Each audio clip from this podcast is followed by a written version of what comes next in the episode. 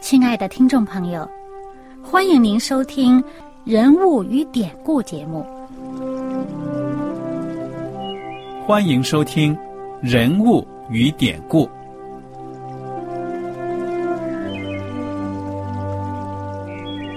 听众朋友们，当你读圣经的时候，不知道有没有过这样的想法？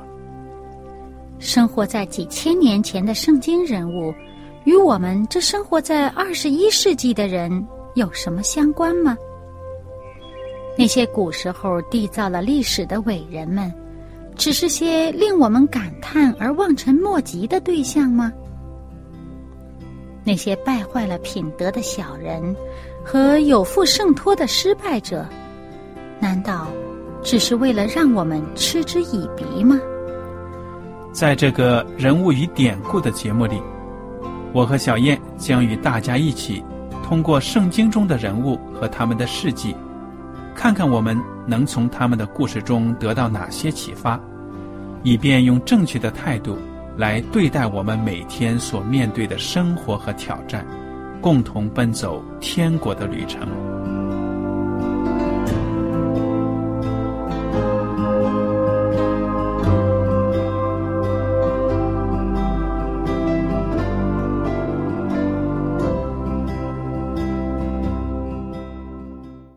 听众朋友们，你们好，我是艾德，我是小燕，大家好。很高兴呢，又能跟您坐在一起来研究圣经当中的人物与典故。我们这讲呢，要进入到出埃及记第二十四章的学习。如果您有圣经的话呢，请您打开圣经到第二十四章出埃及记。出埃及记第一到这个第十一节，我的圣经当中呢有一个小标题是立约的凭据。这就是这一段的主题了。好，我们来读一下经文，第一节开始。耶和华对摩西说：“你和亚伦、拿达、亚比户，并以色列长老中的七十人，都要上到我这里来，远远的下拜。唯独你可以亲近耶和华，他们却不可亲近，百姓也不可和你一同上来。”摩西下山。将耶和华的命令典章都述说于百姓听，众百姓齐声说：“耶和华所吩咐的，我们都必遵行。”摩西将耶和华的命令都写上。嗯，这里面呢，我们要知道呢，摩西下山把耶和华这个命令啊，告诉百姓听，就是我们之前那几集所讲的，包括这个十诫呀，呃，也包括。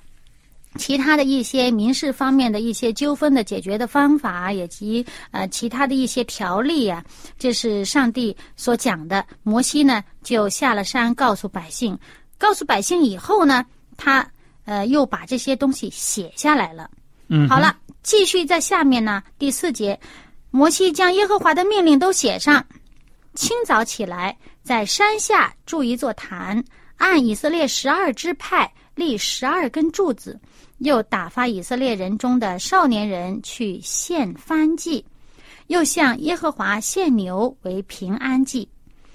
摩西将血一半盛在盆中，一半撒在坛上，又将约书念给百姓听。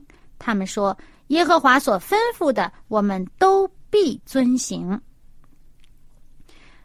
摩西将血洒在百姓身上，说：“你看。”这是立约的血，是耶和华按这一切话与你们立约的凭据。嗯，你说这个仪式呢，对我们现在当代人来说呢，可能觉得很陌生，感觉到很奇怪。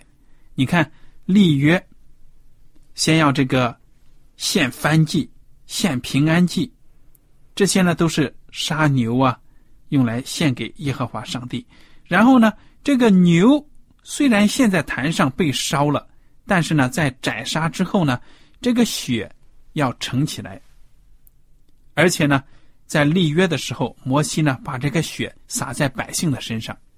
我想，可能摩西呢会拿牛膝草啊或者什么的蘸一点血呢，就这样子撒在人的身上。这个仪式的确是很奇怪，对不对呀？嗯，用血来立约。对，有的人会觉得，哎呀，这东西多脏啊！其实呢，这个东西呢，我们应该想一想，先要明白啊，这个呃血呢，在圣经里面很多情况下，它是指什么的？嗯哼，我们要明白的，上帝对这个罪的这个看法是什么嗯啊？那么上帝说什么了？说罪的工价乃是死。嗯哼，那么也就是说，罪的代价是死。那么人呢？我们知道人都是罪人呐、这个虽然我们即使可能没有犯着法律上讲的罪，但是呢，在这个英文里面呢，这个法律上的罪和这个品格道德上面、心态上面这些这个罪，上帝所讲的这个罪呢，用的字是不一样的吧？对呀、那个我们得罪上帝，我们所有的过犯呢，都叫 sin，用英文来说是 s i n sin。那么犯了世界上的法律，这叫 crime，嗯，对不对？这个罪两个字很不一样，但是汉语里面都是同一个罪，对不对呀、嗯嗯嗯。那么上帝对这个罪的这个看法，当然我们犯了世上的法律，一定也是同时肯定犯了上帝眼中的这个罪的了。应该是这样的。嗯，那么但是上帝的罪的观念更广泛，也就是说，他是这个代价呢是死。对了，那圣经讲的很清楚，每一个人都是罪人，嗯所以我们到最后呢，难免有一死，人人都有一死，除非你在耶稣基督复临之前你还活着，对不对呀？嗯耶稣基督复临的时候你还活着，那你就如果是一人，你就不用死。嗯所以，总而言之呢，人人都有意思。圣经讲的很清楚了，血中有生命，很有科学道理。人一如果说流血过度，得不到补剂的话，怎么样啊？那就没了。往往都会死亡，对不对、嗯，所以这个死呢，指的是生命的代价，嗯哼，而血呢，它是代表生命的，对是为生命而流出来的血。用生命力的约，嗯，对不对？对，那别说了，说的有点不好的呢，联想不恰当的，我们看到这个有些少数民族啊，或者说一些组织啊，他们立约的时候还要杀鸡，弄了个血流血，意思说你要是不遵守毁约了，你的命就跟这个鸡子一样。啊，这个是嗯，当然这，不是一回事儿。不对，不是一回事。但是我们看到呢，这个他这血里面个是要有生命哎，，他这个是要人命的一个一个警告。但是呢，在我们圣经里面呢，这个血呢是指的耶稣基督的一个救赎，因为呢，既然这个罪的代价是死，是要付出生命的代价的。那么这个血呢，本身就是预表耶稣基督为我们救赎而流出来的血。对呀、那么他呢，既然在这个摩西这个时候，耶稣基督还没有来到世上，嗯，那摩西这时候是旧的约，嗯，但是新的约也也是用耶稣基督的血立出来的。嗯，对，正因为耶稣愿意流自己的血替我们赎罪，所以我们才能够靠着他得救。嗯这就是新约。对。那么这个在旧约里面呢，就是既然耶稣基督还没有来，那么这些牲畜的血呢，是预表耶稣基督的来，也预表耶稣基督的牺牲。那么这个血呢，是以血立约，实际上就是以生命立约。嗯那么这个以生命立的这个约，我们看到摩西他怎么做的呢？他一半儿是用来撒在坛上，这坛是用来干嘛的？烧那个祭牲牺牲啊，对呀、献祭的。那么这个献的祭呢，实际上它预表的就是献上的是主耶稣基督，也就是主耶稣基督替我们死。嗯哼，本身罪的代价是死吗？应该我们自己去死。犯罪的人死吗？罪人死，一人不用死。嗯但是耶稣基督他替我们死，以至于呢，我们得到上帝的赦免。嗯哼，上帝因为看到这祭坛上的血，看到耶稣基督所献上的生命，以至于呢，他赦免我们的罪，饶恕我们的罪，嗯。让我们呢可以得到耶稣基督该有的生命。嗯哼，那么，所以呢，我们看到这一半要撒在祭坛上，那么后面一半要撒在百姓身上，嗯，那跟我们有关了，对呀，表示我们的这个罪呢还清了，因为罪要还债的。这个债就是死。那我们现在这个罪还这个债呢还清了，是耶稣基督在祭坛上替我们还的，以至于呢，上帝见到我们身上有基督的血盖在身上了，遮住我们了，那么他呢，可以使我们与他和好了。嗯哼，很好的。因为在这个启示录里面呢，新约的启示录也看到，最后在天国里面得救的人，他们穿着洁白的衣服。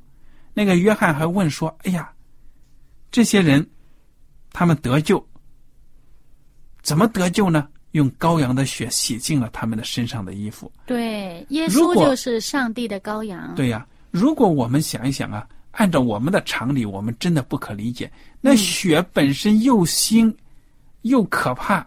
脏，对了看上去如果好像这个血时间长变质了，那哎呀，那味道怎么能够洗净呢？但是其实，通过这个以色列人杀牛杀羊献为祭来赎罪呢，你就可以体会到人犯了罪之后那一塌糊涂的样子，嗯对不对呀？嗯偏偏呢，上帝就是用这么一种可以说是触目惊心的场面呢，仪式来接近我们。嗯，实际上呢，上帝所造的生命多美好，生命的那个美好，那个美妙啊！因为我们犯罪的缘故，以至于呢，这个生命败坏了，最终要丧失，也是要流血的。嗯哼，那么，上帝的羔羊耶稣基督的血呢，使我们洁净，以至于我们这个败坏了的生命呢，可以重新恢复，恢复到上帝所喜悦的样式。嗯那是借着耶稣基督来恢复的。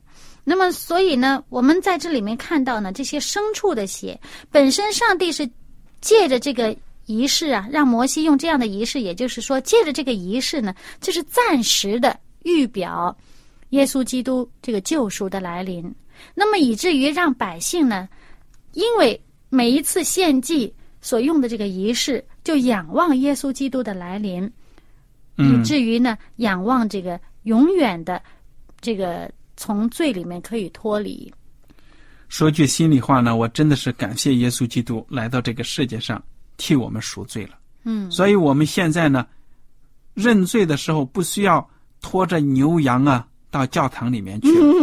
我可以想象，如果生活在那个时代啊，我，哎呀，如果作为一个男丁一家之主，要负责把这个牛羊拖到这个圣殿里去，这不是一个简单轻松的工作，对不对呀、对，哎真的要养牲畜才行啊，不然你去哪儿找牛羊啊？嗯，嗯，好了，我们接着来读读第九节吧。妈，我们现在看一看啊，这里面有一个很有趣的地方哈、他讲到呢，两次讲到摩西从山上下来的时候，呃，这个宣读了这个上帝的命令和典章，百姓听了就说：“耶和华所吩咐的，我们都必遵行。”然后呢，摩西就把这些命令都写下来了。第二天呢，又宣读，是不是？啊，又宣读，又读着约书给百姓听了。这个约书呢，就是以写立的约，就献祭的时候又读了。那百姓又说了：“耶和华所吩咐的，我们都必遵行。嗯，”哇，这种场合嘛，表决心呢，谁不会？哎，没多久啊，在后面的，可能我们这一次没有时间讲，但是下一次我们讲到这个摩西上山，在领受更具体的这个这个上帝的这个教导的时候呢，这个百姓在下面就造反了。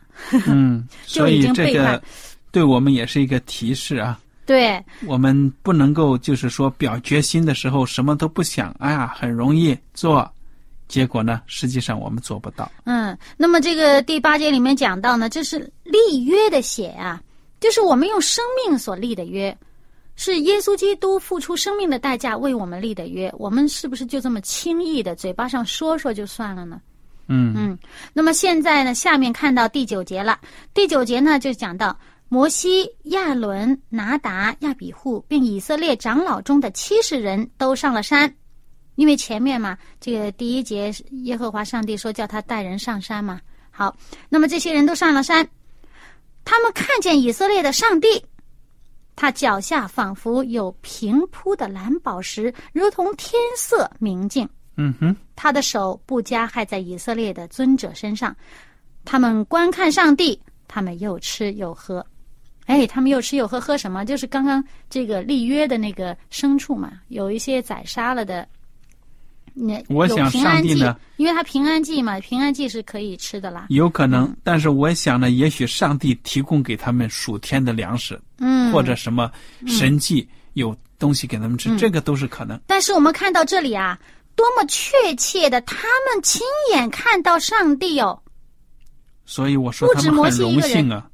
他们亲眼看到上帝。这里面讲到有谁呀、除了这个呃这个祭司，也就是将来做祭司的这个亚伦、拿达、亚比户，还有七十位长老啊。嗯哼，哇，那摩西后来，呃，到山上去四十昼夜与上帝在一起的时候呢，这些人都在山下呀。嗯，怎么这么快不过我想是这个人数多啊，寡不敌众啊，嗯，所以可能就受这个影响。嗯，不过我们这里有一个细节，我想很多人看圣经的时候没有留意到，我以前也没有留意到，但是有一次是特别的机会呢，就是在我上一轮读圣经的时候留意到这个地方，就发现哎很有意思。它上面讲啊，说呢，他们看到以色列的上帝。他的脚下仿佛有平铺的蓝宝石，如同天色明净。啊，嗯他们不仅看到上帝，看到上帝的脚在哪里？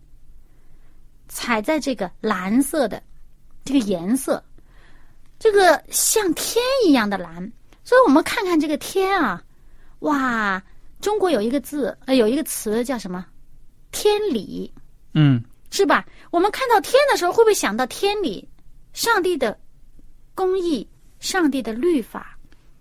那么那么我们看到，蓝色呢，其实在圣经里面，它代表着信实、忠实，因为后来以色列人按照上帝的诫命，要在衣服上缀上蓝色的袖子，什么蓝色穗子，就是下面有一条线，那个穗子就代表着呢，忠实于上帝的法律。嗯，我觉得呢，除了忠实呢，我还发现什么呢？在读这个呃圣经里面提到这个，特别提到某些东西一定要用蓝色的时候，还有以致到后面的这个启示录里面也有一些这个这个呃洁白的这这个妇人呢、这是上帝的这个教会呢，他呃头上这个有这个月亮啊什么。星星啊什么的，这个背景是天嘛，这个蓝色，我们可以联想到啊，我虽然圣经上没有明指、没有明文写出来说蓝色的含义是什么，但是我们可以联想到了，这里面也有讲到这上帝的律法和公义这个一个基础，因为什么呢？我们咱们大家先不说这些，先心里边有这么一个印象，这个蓝色这颜色很特别，嗯，以后呢，我们在读其他的经文的时候，你就会想起来，这个蓝色在这种情况下用，嗯，又联想到上帝的这个律法和公义。嗯，很好。那么，我觉得这个七十个长老啊，什么还有亚伦什么，能够看到上帝，真的是太荣幸了。嗯这个拿达亚比户，但是呢，要提到他，就是说他们后来这两个年轻人，也就是亚伦的儿子，他们擅自，冒犯上帝，结果呢就被上帝击杀了，也是很遗憾的。他没当上帝是一个神圣的对象，嗯呃，以至于用自己的方法去对待。嗯、那么在其实这一次的经验呢，这些长老们呢，呃，真的是很开心啊，因为上帝这个荣耀呢，人是不能接近的，人接近就会完了。嗯但是这里呢，上上面讲的上帝，嗯、没有让他们出现什么问题，他们可以观看上帝，而且呢还很轻松，又吃又喝。嗯，好，第十二节，请你读一读吧。嗯，耶和华对摩西说：“你上山到我这里来，住在这里。我要将石板并我所写的律法和诫命赐给你，使你可以教训百姓。嗯哼，这个石板，我们知道就是后来的这个法版，这个十条诫命法版。嗯，那么还有呢，这个律法诫命呢，就是更加详细的一些东西了。啊，这上面继续看十三节，摩西和他的助手约书亚起来，上了上帝的山。摩西对长老说：“你们在这里等着，等到我们再回来。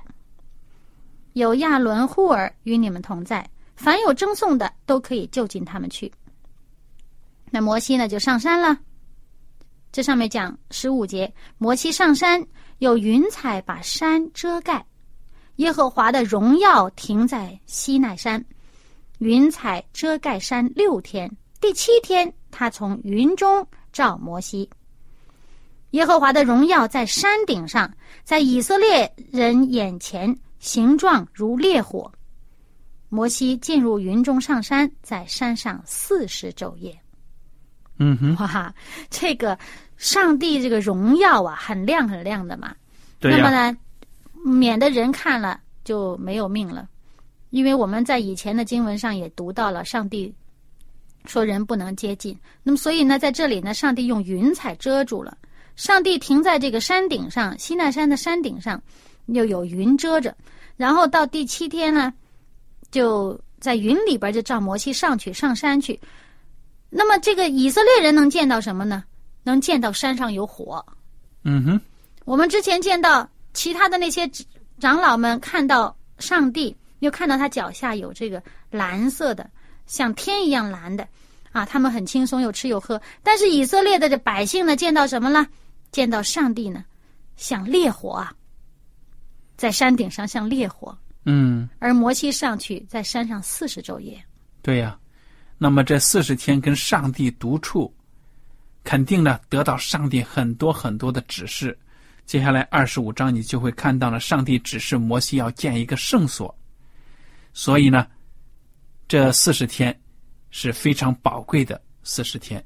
摩西呢跟上帝沟通，面对面的沟通，听从上帝的指示。我想上帝肯定会有办法要让摩西呢把这些东西都记下来。嗯，那再好的记性呢，你光凭脑子也不行啊。所以我觉得摩西肯定也有纸笔啊，在那里记记写写啊什么的。不过这很难讲。那么上帝呢，会有特别的办法帮助他。你这个上帝要启示某一个人的时候呢，呃让他不会忘记，这太容易了。嗯，那可能上帝就是在那个时候，就是要让摩西有这么好的记性，能够记住。而且呢，他在山上四十昼夜，你没有什么吃啊，也没什么喝啊。嗯哼，圣经上没有说摩西吃东西了。没有提嗯到。对呀、在这里面，其实我们会联想到另外圣经另外一个地方也有一个四十昼夜，就是呃，到耶稣出现的时候，耶稣基督受洗之后，被圣灵带领到这个旷野里面，接受这个可以说呢，他圣灵感动他四十天在这个旷野里面不吃不喝，他领受也是他对传道生涯开始必须经过的一个阶段嘛。嗯。对，那么他这个从上帝领受这个上帝的这个吩咐啊，各方面的东西啊，那么嗯，当然他也没有吃没有喝。那么到最后四十天结束的时候嘛，就肚子饿了，啊魔鬼呢就趁机要要要试探试探他啊，对呀那么这个摩西在前面已经先试过这样的经验了啊，先有过这样的经验了，就是先上山。有这个四十昼夜与上帝面对面在一起，那上帝真的就可以使他整个身体消化系统可能也就不知道饿。对呀、所以这一点我觉得可以说也是一个对比了，摩西和耶稣。耶稣他本来是上帝，他却道成肉身来到这个世界上，嗯经受这四十天的这个没有食物、没有水的这种生活。而且呢，圣经讲的很清楚，有一个福音书就讲到呢，当这个四十天一结束，有天使过来嗯，照应他，对不对啊？增加他的这个力量。嗯、对呀、所以我们看到圣经当中呢，有很多类似的地方，也有一些数字呢，不是巧合，是上帝的一种安排。那么我们所看到的呢，摩西在这个山上听到上帝给他的指示，嗯把这些律法呢都要记下来。嗯这是一个很重要的、很繁杂的一个任务。你光从圣经呢，我们都相信摩西写了这个旧约的前五部书，对不对啊？嗯光这些字、细节、人数的统计等等各种方面呢，这个没有上帝的带领、圣灵的感动，没有上帝的漠视呢，我觉得他是写不出来的。嗯。那么我们看看这个上帝把摩西召到这个山上去，给他讲的那圣经上所显示出来的呢，先讲了一个什么呢？就是讲这个圣殿的这个做法。嗯哼，这怎么样建这么一个圣殿？那么他先在建圣殿之前，先要准备材料。嗯，那他就讲到呢，需要一些什么材料呢？对呀。那么我们这一讲呢，因为时间的关系，我们只是大概的看一看。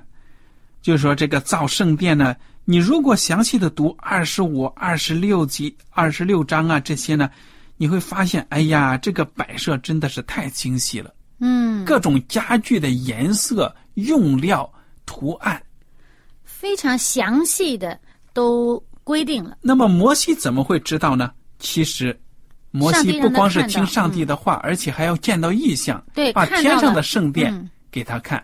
因为这个在新约的希伯来书呢，一讲就讲得很清楚了，说摩西呢是看到天上的圣殿的样子呢，要按照上帝的指示，在这个地上建立一个流动型的这样的一个会幕。嗯，而且呢，在这个经文上讲得很清楚，那个这个会幕的目的是用来干嘛的呢？就是在这个二十五章第八节说，说当为我造圣所，使我可以住在他们中间。嗯，一种就是上帝存在灵格的象征。对，而且呢是上帝与百姓同在，就在百姓当中。会幕在哪里？百姓在哪里？那会幕在哪里？上帝在哪里？所以，在这个中国的时候啊，古代中古的时候，在欧洲啊，或者是其他基督教的地方，有一个习俗，这个镇的正中间一般都是教堂，对不对啊？老百姓他们住家呢，都是离教堂很近，嗯走路呢就能到什么的。我觉得这种以上帝为中心的生活，其实也是一种一种非常美的恬静的生活。嗯嗯嗯。而且呢，圣经里面呢有一个特别的词，就是外面是没有用的，就这么一个词，叫做以马内利。嗯哼，就是上帝与我们同在。那么对这个呃基督教熟悉的人，没有人不知道这个以马内利啊这个字，很多人也他也是耶稣基督的一个名称，对不对啊？那么就是上帝的这个在我们中间。嗯这个会幕的目的，造这个目的呢，也是让百姓记得上帝在我们中间，他在我们中间行走。上帝呢，就是在百姓中间行走，要带领百姓过每一天的生活。嗯哼，所以我们得救的圣徒将来在天国里面呢，住在新耶路撒冷，上帝呢就住在这个城里面，跟我们同在，他就是这个城里的光。大家可以看看启示录里面有关新耶路撒冷的描写。那么我就想呢，将来如果我们到了天国，那就好比这七十个长老啊等等的，在上帝面前吃喝，对不对呀、嗯，对，这是一个非常美好的景象。愿我们大家呢，都好好的在自己的脑海里面呢，想象，多读的圣经，凭着信心呢，有一天我们终究会来到上帝的跟前的。嗯。那么今天的时间呢，差不多就到此结束了。如果大家有什么问题和想法呢，就请您写信来。好了，今天的时间呢，到此就结束了。我们下次节目再会。再会。喜欢今天的节目吗？若是您错过了精彩的部分，想再听一次，可以在网上重温。我们的网址是 x i w a n g r a d i o 希望 Radio，或是找旺福村也可以找到。记得把好东西介绍给您的朋友，与他一起收听。